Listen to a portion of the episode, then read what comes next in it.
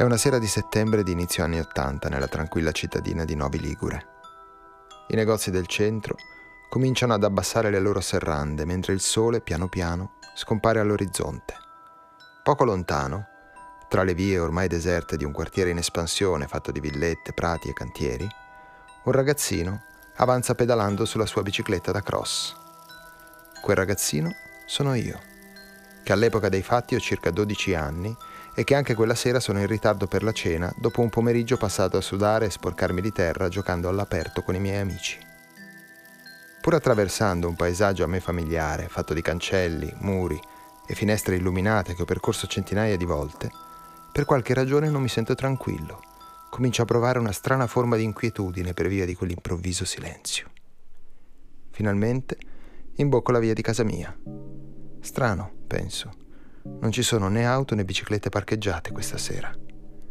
Comunque sia, entro dal piccolo cancello del vialetto, mollo le mie due ruote a lato del giardino, arrivo davanti al portone del palazzo e suono il citofono. E mentre aspetto che da sopra qualcuno mi apra, sento mia madre che mi chiama. E anche lei lì in cortile, a pochi passi da me. Sta parlando con una vicina. Comincia a salire, mi dice. Io arrivo subito. Il portone si apre, io entro, Faccio le scale e arrivo in casa. Anche qui però noto uno strano silenzio, insolito. Nessun sottofondo di tv accesa e nessuna luce se non quella proveniente dalla porta socchiusa della cucina, dietro al vetro della quale intuisco una figura, in piedi accanto ai fornelli. Apro lentamente la porta e a quel punto la figura si volta verso di me e mi guarda. È una donna uguale e identica a mia madre. Ha in mano un lungo coltello e mi sorride. Bentornato, mi dice. Cercando di non tradire emozioni, lentamente mi allontano dalla cucina. Con il cuore in gola, avanzo lungo il corridoio fino alla mia camera. È evidente che qualcosa non torna e che una delle due donne non è mia madre. Ma quale? Terrorizzato, mi nascondo sotto al letto pensando a come posso fare per uscire da quella situazione, mentre inizio a sentire un rumore di passi che piano piano si avvicinano. Ed è a questo punto che di colpo mi sveglio. Anche se un tantinello romanzato per l'occasione, questo è il racconto di un incubo che davvero ho fatto una notte di quasi 40 anni fa e del quale ancora mi ricordo con dettagli piuttosto precisi. Perché si sa, certe immagini, certe sensazioni che i sogni portano con sé, hanno il potere di restare impresse nella memoria molto a lungo. Un po' come le immagini di certi film, che soprattutto quando siamo molto giovani ci suggestionano e colpiscono il nostro inconscio, il nostro immaginario, e finisce che ce le portiamo dietro per anni, che lo vogliamo oppure no. E quando dico certi film, nel mio caso, intendo dire quei film nei confronti dei quali da ragazzino nutro una vera e propria forma di fobia, ovvero gli horror. C'è un piccolo episodio che aiuta a capire meglio il genere di fobia di cui sto parlando. È accaduto a casa del mio amico Giulio una sera di molti anni fa, quando io avevo circa 12 anni e lui 10. Cresciuti nello stesso palazzo, abbiamo passato infanzia e adolescenza uno a casa dell'altro, un po' come due fratelli, ogni giorno a giocare, divertirci, o come la sera in questione guardare la tv. Ora, c'è una legge non scritta, una costante che quasi sempre trova conferma anche nelle trame dei film horror, secondo la quale per ogni ragazzino terrorizzato dai film horror esiste un migliore amico che invece va pazzo per i film horror. E ovviamente Giulio non fa eccezione. E così, quella sera, sintonizza il televisore di camera sua, il suo muletto, su una prima visione che è curioso di vedere. È un film di paura di cui si parla moltissimo, destinato a diventare un classico, e che solo con i trailer pubblicitari mi ha già regalato una serie di incubi devastanti. A me ovviamente non va di vederlo, però non mi va nemmeno di risalire a casa mia, e così le provo tutte per convincerlo a cambiare canale. Comincio cercando di metterlo in guardia sui possibili traumi che potrebbero derivargli da quella visione e finisco supplicandolo di risparmiare me dai traumi che quasi certamente potrebbero derivarmi da quella visione. Ma niente, tutto inutile. Giulio è irremovibile. Intanto il film è cominciato e sono bastate le prime immagini, la sua colonna sonora e la mia autosuggestione a far partire sudorazione e tachicardia. Sono esattamente come nel mio incubo, in cerca di un letto sotto il quale nascondermi. Discutiamo, litighiamo, ma alla fine, visto che il muletto è il suo, sono costretto a tornarmene a casa risentito, spaventato, ma anche preoccupato per Giulio, per i possibili effetti che quel film potrebbe produrre su di lui e sono piuttosto indispettito quando la mattina dopo, quando ci vediamo, mi dice era bello il film, ma non faceva così paura. La verità è che in fondo lo invidio, perché una parte di me vorrebbe avere il suo coraggio. Una parte di me è curiosa e vorrebbe uscire da sotto al letto per affrontare le due madri e gli altri personaggi dei miei incubi e scoprire finalmente cosa si nasconde in fondo a quel corridoio buio chiamato paura. Una parte di me avrebbe proprio voluto vederlo quel film quella sera. E lo vedrò infatti, solo qualche anno più tardi.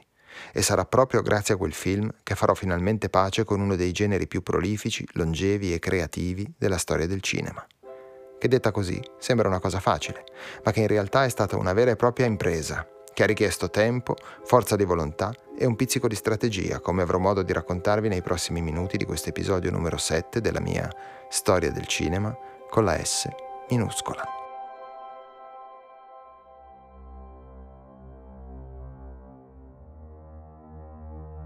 Un enorme pipistrello entra dentro un antico castello medievale, compie alcuni giri in cerchio sbattendo le sue ali, dopodiché si trasforma in Mefistofele.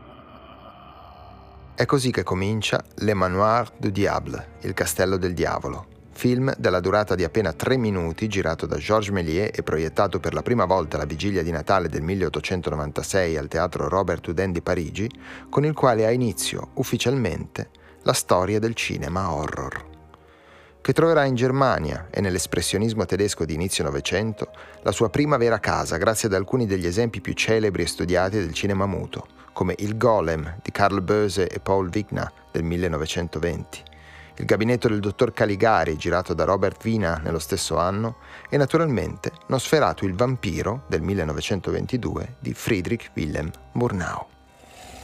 Liberamente ispirato al Dracula di Bram Stoker, la cui figura darà vita a un'infinita serie di pellicole, il film venne denunciato dagli eredi dello scrittore per violazione dei diritti d'autore e fu condannato alla distruzione.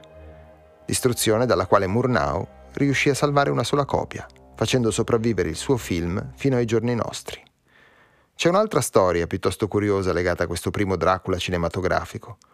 Una storia che è più che altro una leggenda che è stata raccontata nel film del 2000 L'ombra del vampiro con John Malkovich e Willem Dafoe, secondo la quale l'interprete di Nosferatu, Max Scratch, che in tedesco ricorda l'espressione che significa massimo spavento, sarebbe stato in realtà un vero vampiro che il regista Murnau era riuscito a scovare dopo una perigliosa ricerca nella regione dei Carpazi. Insomma, proprio il genere di storia con la quale avrei fatto sonni tranquilli da bambino. Il punto è che la mia immaginazione iperattiva tendeva ad elaborare suggestioni partendo anche da semplici racconti, immagini, leggende metropolitane, tutto. Ero un caso senza speranza. C'era persino la pubblicità di uno yogurt che mi metteva ansia per come era girata. Perché in effetti il cinema horror, già a partire dai primi film muti, anzi soprattutto grazie ai primi film muti, si caratterizza per uno stile del tutto particolare, non potendo contare su dialoghi, urla e altri effetti sonori, infatti, i suoi autori sono costretti a servirsi di nuovi tipi di inquadrature, scenografie, illuminazione, che insieme alla recitazione marcata degli attori aiutino a trasmettere il livello necessario di terrore agli spettatori. Spesso ispirandosi alla pittura di artisti come Beckmann, Munch o agli esponenti del movimento Die Brücke, formatosi a Dresda all'inizio del Novecento. E se la letteratura di fine Ottocento serve a trasportare sullo schermo i primi protagonisti del genere, come Dracula, Frankenstein, il dottor Jekyll e Mr. Hyde, sarà invece l'incontro con il cinema di fantascienza a fornire all'horror all'inizio degli anni 50 nuovi spunti, che daranno vita a pellicole in cui spesso gli esseri alieni, come nel film del 1951 La cosa da un altro mondo o ancora L'invasione degli ultracorpi diretto da Don Siegel nel 1956, si sostituiranno ai vecchi mostri tradizionali in fondo, è proprio questa sua abilità di trasformarsi, di fondersi, di rinnovarsi adeguandosi ai tempi e ai cambiamenti sociali, a fare del genere horror uno dei generi più longevi e di successo di tutta la storia del cinema, Che siano mostri, alieni, disastri naturali, serial killer, esplosioni nucleari, mutazioni genetiche, malattie, poco importa. Perché se c'è una cosa che non passa mai di moda, è la paura. C'è un'altra cosa che non passa mai di moda, ovvero la regola secondo la quale per ogni ragazzino terrorizzato dai film horror esiste un compagno di banco del liceo che invece va pazzo per i film horror. È una legge non scritta che nel mio caso trova conferma grazie a Riccardo, che mi ritrovo seduto a fianco in prima superiore e che con impegno, passione e dovizia di particolari mi racconta tutti i film della saga di venerdì 13, iniziata con il primo capitolo diretto nel 1980 da Sean Cunningham e che nel 1988 contava già sei seguiti che Riccardo naturalmente conosce a memoria. L'anno successivo, nel 1989, per la mia gioia, comincia invece su Italia 1 ogni venerdì sera lo Zio Tibia Picture Show trasmissione interamente dedicata al cinema horror, presentata da un pupazzo con le sembianze di un vecchio dai lunghi capelli bianchi e il volto putrefatto, ispirato alla sua versione statunitense Uncle Creepy, trasmissione che io ovviamente non guardo, ma andando in onda in seconda serata mi capita a volte di essere colto di sorpresa da una sua anteprima durante l'ultima interruzione pubblicitaria del film di prima serata. Anteprima che sono costretto a vedere perché cambiare canale sul muletto rischia di voler dire perdere la ricezione dell'antenna telescopica e bruciarsi il finale del film. Insomma, un vero inferno. Ma come si dice, il pericolo si annida dove meno te lo aspetti. Ed è proprio quando abbassi la guardia, quando ti senti tranquillo, che ti colpisce. E così una domenica sera, durante una specie di cineforum organizzato in oratorio, Paolo, il mio spacciatore di VHS di cui vi ho parlato alcune puntate fa, pensa bene di farci vedere un film del 1975 intitolato Profondo Rosso.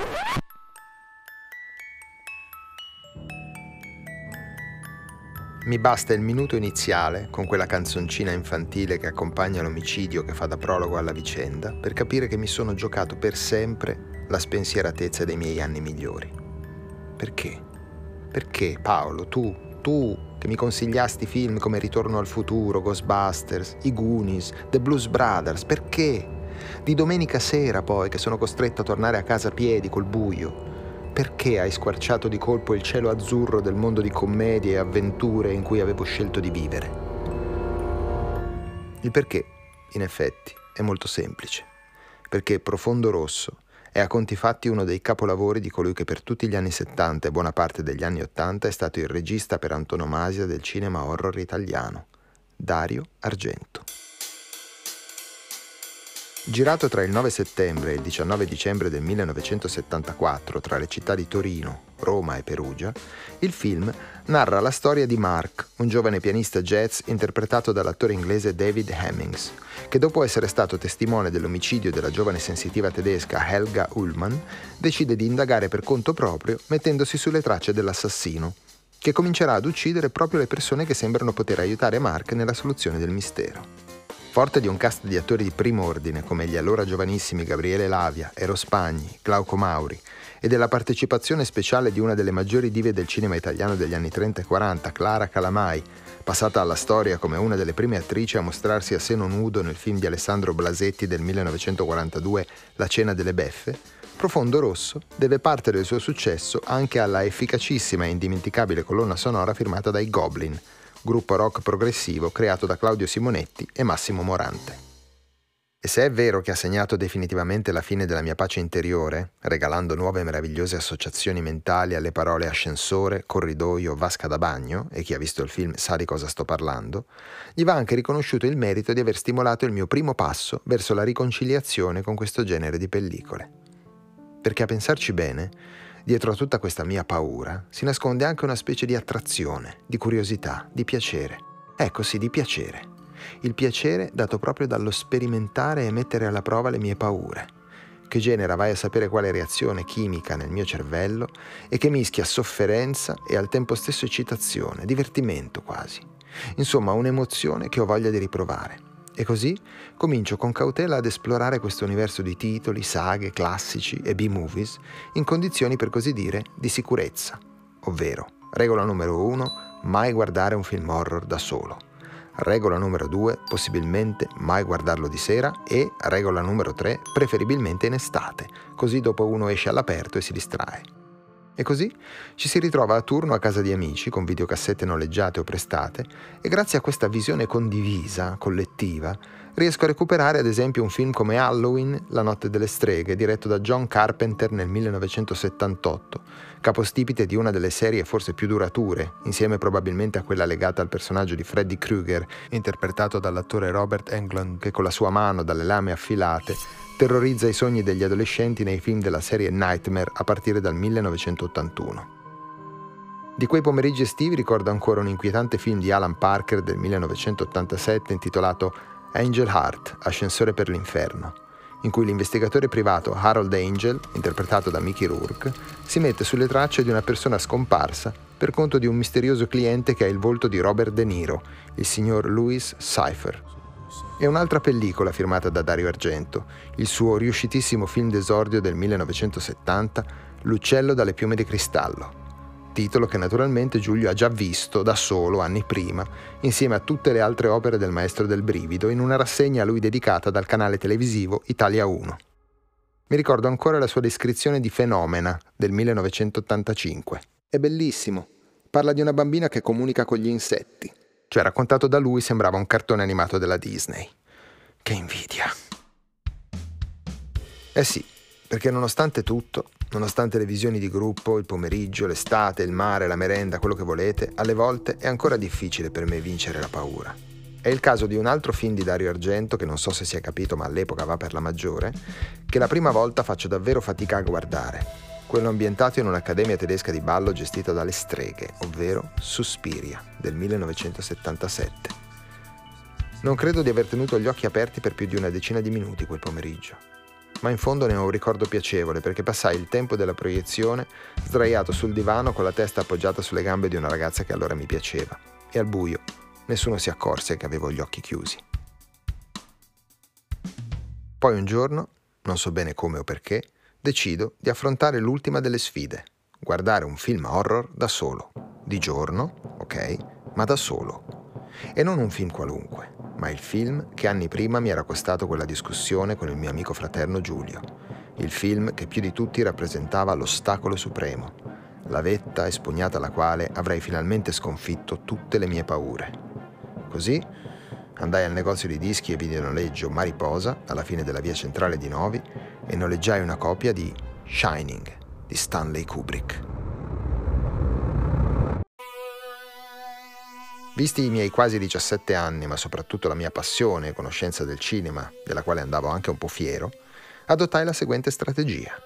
Dissi a me stesso che non avrei semplicemente guardato il film in modo passivo, ma lo avrei analizzato, cercando di capire in che modo il regista cercava di trasmettere la paura, studiandone le riprese, le inquadrature, il montaggio, le luci, i costumi, i suoni, la recitazione, tutto, ogni singolo aspetto, ribaltando i ruoli. Non sono io che non devo avere paura, sei tu che devi essere bravo a farmela venire e voglio capire come lo fai. Funzionò? Sì, funzionò, almeno per i primi minuti. Poi la storia, la bravura di Jack Nicholson e la magia del cinema mi rapirono ugualmente e fui trascinato in quel meraviglioso e inquietante viaggio dentro l'Overlook Hotel e alla follia di Jack Torrance. Ma ero riuscito a disinnescare il meccanismo. Quel pomeriggio capii due cose, anzi tre. La prima che in fondo aveva ragione Giulio. Shining non è poi così spaventoso. Angosciante, visivamente potente, carico di tensione, ma non eccessivamente spaventoso, almeno non per me. La seconda, che Stanley Kubrick, di cui avevo già visto Full Metal Jacket e Arancia Meccanica, era probabilmente uno dei registi migliori che conoscevo.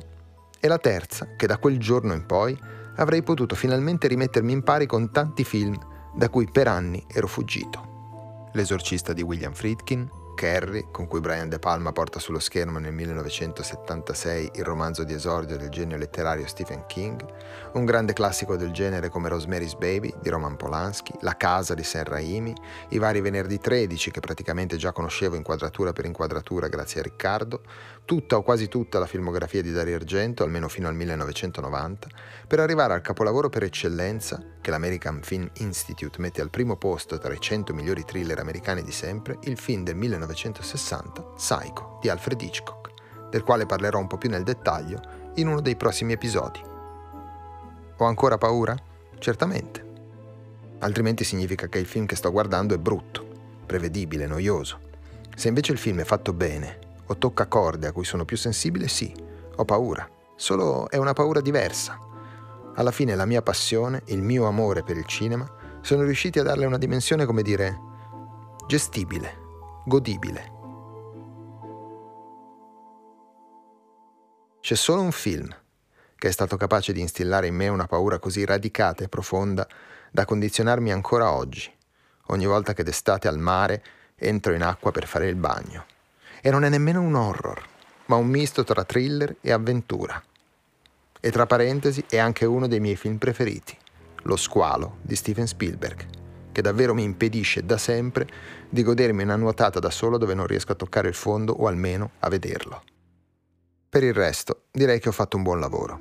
Alla fine sono riuscito a tirar fuori da sotto il letto il me bambino e a fargli decidere quale delle due donne dell'incubo è davvero sua madre, liberandolo dall'altra. Anche perché, come si dice, una è più che sufficiente.